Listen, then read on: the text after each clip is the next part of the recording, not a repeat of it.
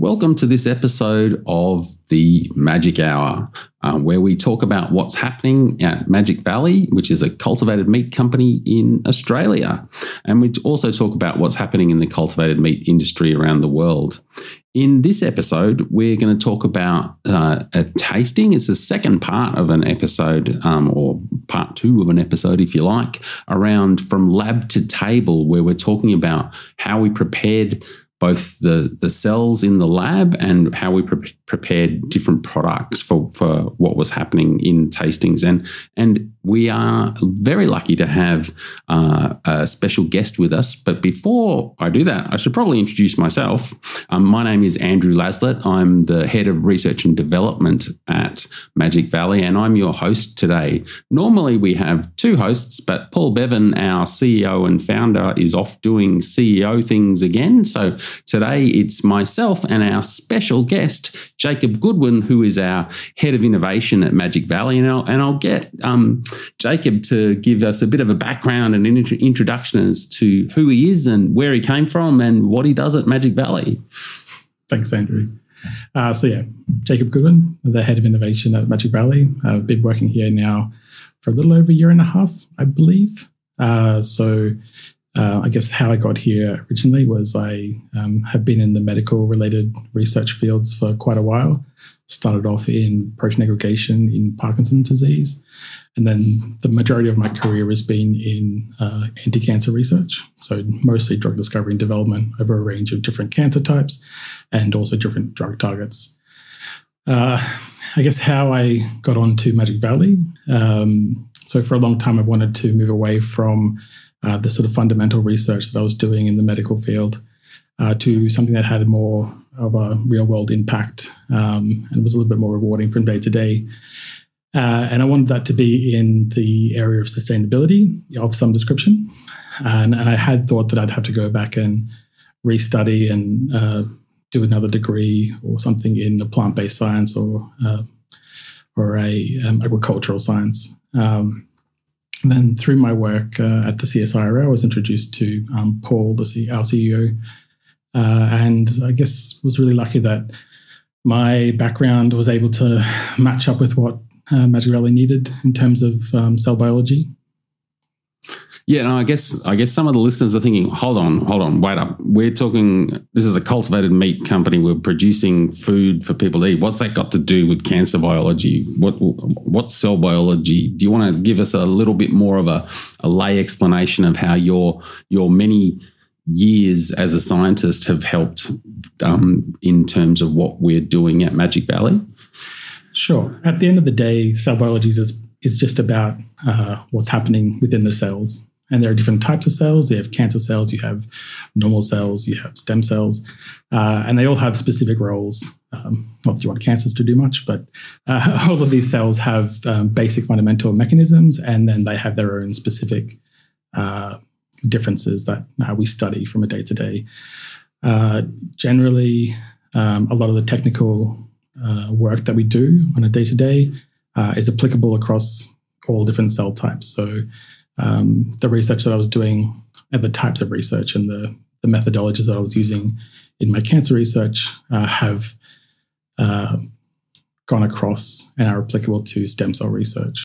Fantastic. Thanks, thanks, Jacob. Um, so uh, you talked about a little bit, but um, uh, I know I know from working with you and talking with you that um, you you weren't, and what you just said, you know, you weren't specifically interested in cultivated meat, but you're interested in sustainability.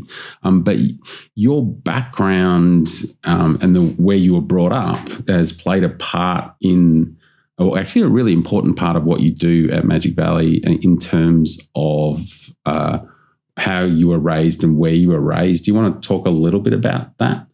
Uh, sure. Uh, for for context, I guess uh, I grew up in central Queensland on a cattle farm, so we were primary producers, or my family were primary producers. Uh, and along with the uh, the, the, the farm, uh, we also had a family run business, which was a butcher shop. So basically, my entire upbringing was around meat production. Um, I worked in the, the butcher shops all the way through high school and, and during university uh, during my studies. So I'm quite familiar with the the meat side of things and meat processing. Um, yeah, so I guess it made a really good fit when uh, the, the, the job came available at Magic Valley. So I have a, quite a lot of uh, background knowledge in how different meats are produced and what's important, what, what you know, what's good and bad about uh, specific types of meat. Uh, so yeah, they're sort of just matched up perfectly. And from my perspective, as someone who's been vegetarian for eight years, the one of the really important of the many important roles that you play at Magic Valley is you're the hardest taste test to get past because you you you you very much remember what meat tastes like and what meat should taste like. So in our in our previous episode, uh, where I was talking with Wendy from from Magic Valley, who who made the pork dumplings, I asked her.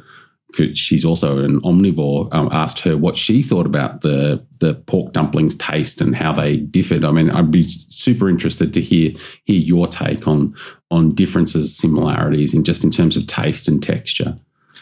Sure. Um, so obviously, like you said, it's very important to have people that do eat meat because I guess that's our customer base, right? So we want to try and provide a, um, a meat alternative for the population, not just people that are already vegetarian or vegan. Um, so yeah, we definitely need to have people that know what t- meat tastes like and are happy to eat the product. Um, and it was actually quite surprising how good it was. um, so I guess the problem like why plant-based meats haven't taken off so much is that they they just are lacking a little bit of something that uh, makes it uh, different between meat and the plant-based meat alternatives. And I guess the addition of the cultivated material that we've provided uh, really does push it um, to that sort of extra uh, real meat flavors and the feelings that you get from eating it. Um, I guess from Wendy's perspective, that's a traditional dish that she would eat a lot. Um, I it's my first time eating this particular recipe, so no, no, I think it was um, tasted pretty amazing. Actually, like it was it was really great. Yeah, I, I totally agree with the amazing, delicious taste. I, I used to live in Hong Kong and I, I've eaten a fair few dumplings, and I wasn't a vegetarian when I lived in Hong Kong, and they, they tasted spot on to me. But um, maybe that's my my memory helping me with the, with the taste because oh, delicious. You definitely do hear that a lot, where people that have been vegetarian for a while they say things taste like meat or that what they remember meat tastes like, and it, it, it rarely is what meat tastes like. Uh, so yeah, it's it's it's good to have the perspective that it's something that people that haven't eaten meat will enjoy, but uh, also crosses over with people that do eat meat and would be happy to make the switch if it was available. Yeah. Um, so going back to your growing up on the on the farm, the, the, are there? I mean, how? I know you went back and visited family uh, over recent holidays. Um, how do the conversations go? What do people think that are on the land? Um, what do you see?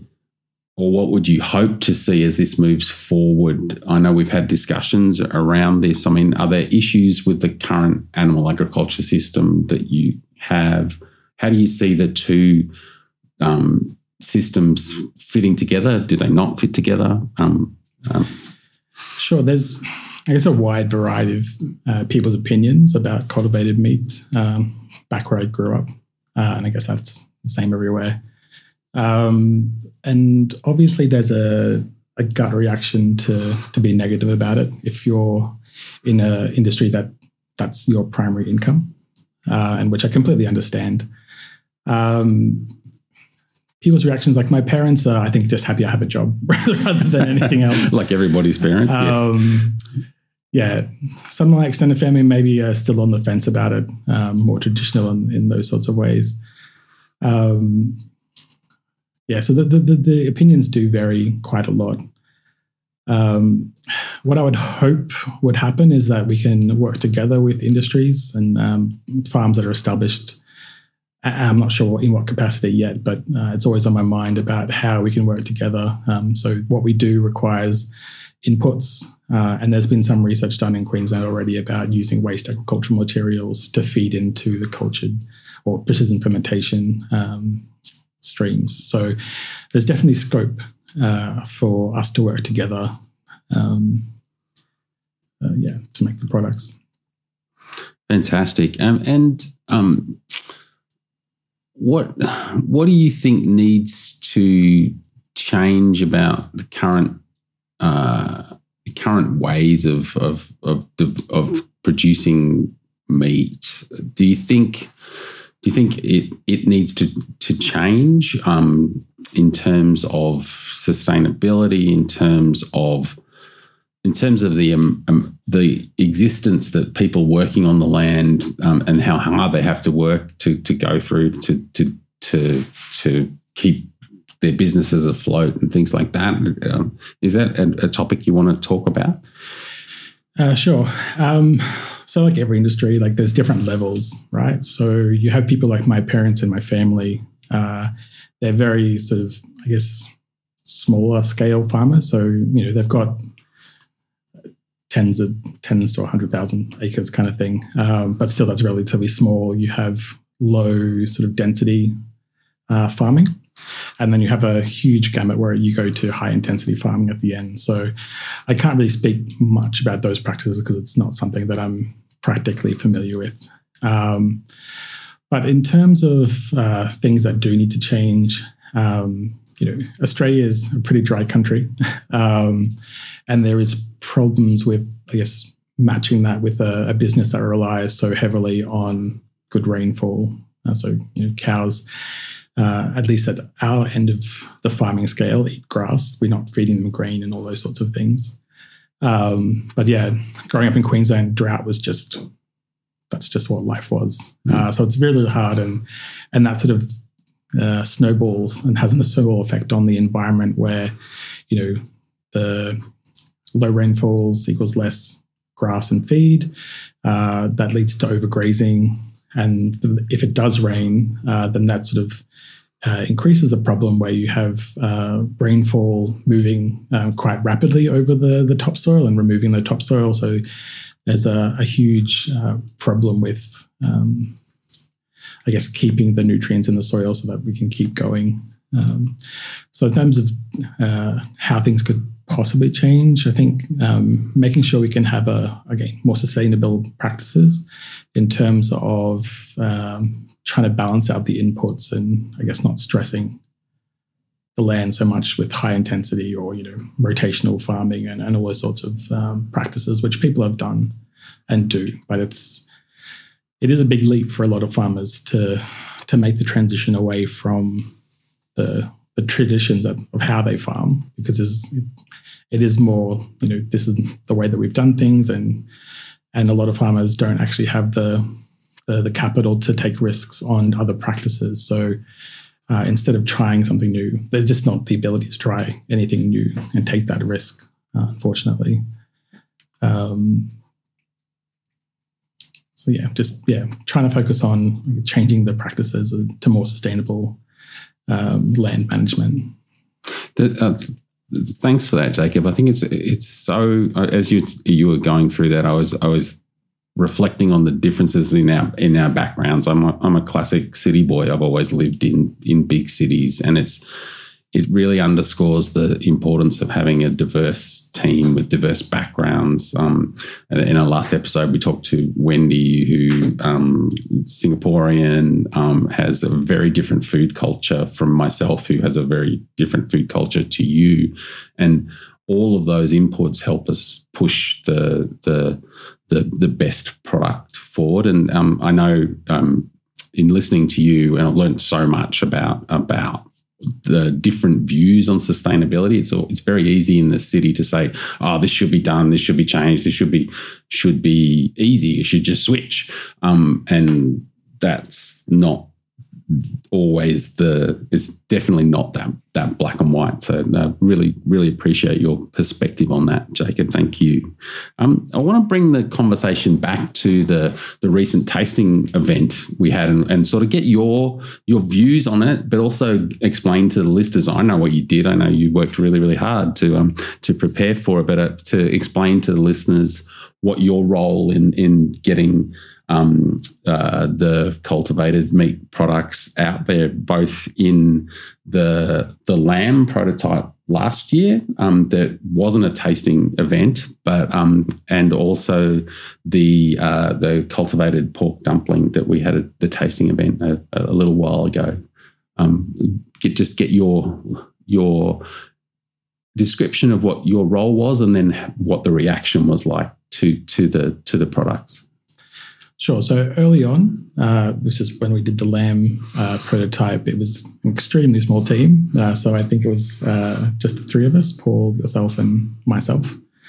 Um, so I'm very much in the lab all the time. So um, I, I guess my role was initially to take the the, the lamb cells, um, which were a fibroblast, um, and then go through uh, rounds of reprogramming to turn them into our iPSCs.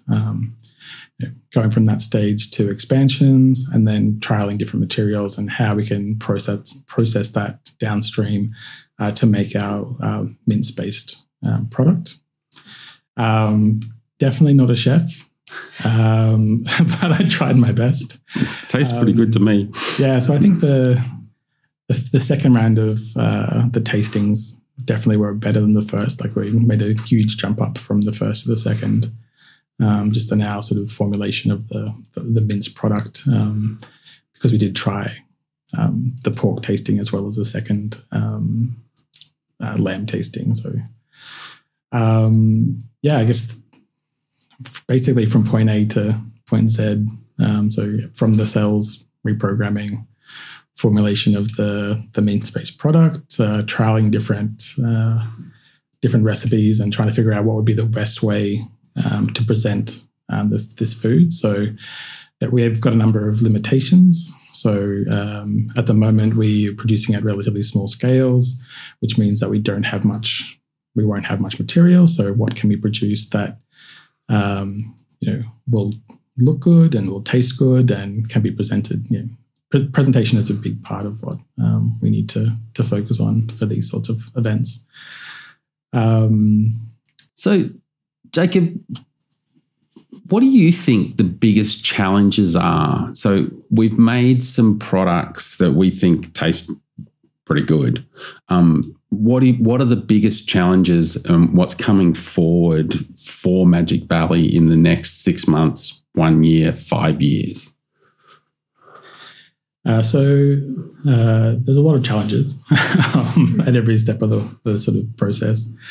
Um, short term, I guess, is uh, you know getting the cost down and producing a relatively large amount. So um, at manufacturing scales, you can rely on uh, economies of scale to bring down your costs, whereas still at our level, like we're still relatively expensive in how we produce our our, our cells uh, in terms of media and those sorts, sorts of things. Um, we've been um, working with a few B2B companies in the space who are really helping out, which hopefully will bring down the costs um, considerably, uh, but that's an ongoing process. Um, obviously, scale up is going to be, it's everyone's issue. Um, so um, a lot of people you know, we need to move from adherent cell culture to suspension cell cultures, and we need to move to high density cell cultures. So um, we don't. There's sort of no clear path forward based on you know previous work because no one's had to do this. You know, the pharmaceutical industry is probably the most um, closely related field where they use cells to produce things like antibodies and, and those sort of things for therapies. Um, but even then, uh, in the, the reactor systems that they use, they're growing cells for the, the secretion product and not the cells. So they're not actually optimizing the, the, the manufacturing process for collecting a cell mass material. So, um, yeah, there's definitely this transition to a completely new, um, completely new requirements for our bioreactor systems. Uh, with our iPSC technology, we I'm fairly confident that it's um, it's, it's going well anyway. So we can grow them at quite high density. They have no problems growing in suspension. So a lot of times, um, like cells are adherent, uh, and they'd like to grow in adherent conditions, uh, and they won't grow in suspension. And so we, are lucky, or we've chosen a system that allows us to go straight from adherent to suspension cultures without having to necessarily use things like microcarriers or any sort of um, genetic manipulation to get them to grow in single cell suspensions and those sorts of things. So, um, yeah, many challenges, but we're, we're getting there. Oh, thanks, Jacob. That's that's um, really great to hear, and uh, it's obvious that we have many challenges, but we're we're definitely thinking about them, and we definitely have um, good plans in place to over, overcome the hurdles. Um, so, going back to the tasting event, what what sort of feedback did you get in terms of verbal feedback when you were talking to people at, at that at the event? Sure. Uh, everyone seemed really, really happy, and it was there was quite a uh, uh, there was a buzz of excitement basically in the air that uh, I've never really come across in anything else. Like you know, it's a brand new thing. Yeah. There are a bunch of people that were pretty much some of the first people in the world to ever eat something that's like this. Um, so yeah, it was really, really fantastic. Um, got a few comments from chefs back on my pasta making ability, which was quite nice. Um, probably surprising, but quite nice. Um, yeah, everyone had really good things to say, actually. Yeah, so just to explain to people um, why Jacob's talking about pasta, we had a private tasting event uh, where people also signed waivers that um, this. Uh, the media wasn't invited to this one, um, but for that event, do you want to describe the the pasta that you made? And uh, sure, we um, decided we want to have another go at the, the, the lamb. So we made a second lamb prototype uh, for this private tasting that we had. Um, again, we had to go through a process of trying to figure out what was the best um, format to give it to people in. So, you know, obviously lamb's used in a lot of different ways, uh, but we had to, to to do something that was, I guess, uh, relatively small, could be presented uh, in a nice sort of way. Um, so went through a few different options and we ended up with uh, lamb tort- tortellini. Um, so that's what uh, I had made for that tasting. And I can attest it was quite delicious. So, Jacob, how did, how did it feel? What do you think about? Did you? I, I asked this same question to to Wendy in a previous episode. Um, how did it feel cooking cultivated meat for the first time did you actually think about the fact that the animal that the meat had come from was was still alive and running around in a field? Uh, to tell you the truth, the days that we do these things are quite intense. um, so there's um, maybe not much time to, to, to focus on that in in the, in the minute. Uh, I guess looking back on it, there's a, a bigger, um, I guess, feeling of awe and uh, achievement. So you know, again, I wanted to move to this role to have a larger impact and just produce something rather than you know, the fundamental research which helps people in 10 or 20 years. Yep. Um, so yeah, just I guess looking back on that, it you know felt pretty good. Cool. Uh, did you get the opportunity, or were you busy in the kitchen to hear um, Paul's introduction to to the night? Uh, I was in the kitchen. Okay. Um, I, I, think I think those introductions that Paul gives, where he talks about the, how historic an, an, event it is for the tasting, and that the it's those people, uh, some of the first people in Australia to try cultivated meat. Um, there has been other cultivated meat, but um, it definitely not cultivated lamb previously, and those uh, it's really quite historic and and when I heard him say that the the animal that this meat comes from is still going around in the field, there was literally it's almost a jaw dropping moment for the people in the audience. I don't know. I was lucky enough to not be slaving away in the kitchen like yourself and like Wendy. Um, so um, thank you for all of the the hard work that both you and and Wendy do in, in the kitchen and in the laboratory. Um, so innovation is kind of like a buzzword lately. Um, I feel like what we're doing at Magic Valley, Magic Valley is is we have to innovate nearly every day to come up with processes to to make things work, especially taking processes that use animal products and we don't use any animal products. Do you do you have a, a personal process that you use to help you come up with new ideas around techniques or new ways for developing the cultivated meat, different products, or how, how do how do you come up with some of the great ideas that you come up with? Uh, I guess it's just being curious mostly about everything. Um, like my mum likes to tell a story of when I was a kid um, and like pulling apart clocks and things like this to try and figure out how things work. Um, I do remember pulling up a few of her plants to, to see how they went underneath the ground as well. Um, but yeah, just always trying to to like learn new things. Like even outside of work and sort of the hobbies that I have, I try and make it about learning new skills and just getting new knowledge about different things. Um, so I guess couple that with I'm pretty much always connected to the internet in some way, and I'll be on my laptop and on my phone and my iPad all at the same time doing like five different things. um, yeah, so just always trying to to to learn something new, and I guess that's where it pulls from. So yeah, we just constantly chat to different B two B companies. Obviously, there's you know a little bit of research that's publicly available in the, in the space. Um, I like to go back to older research um, that's been done. So a lot of the modern research papers are hugely complicated, and there's just so much going on, and you know it's you know there's not much time to explore things really. Um, whereas a lot of the the older research papers, very specific problem answer, and it's easy to find or easier to find an application for those for that research in, in our research. Um, so I do go back to, to these older papers quite a lot because obviously they were produced from one perspective and I guess mostly from a medical background, but there's you know, parallels between what we do and what's the medical field.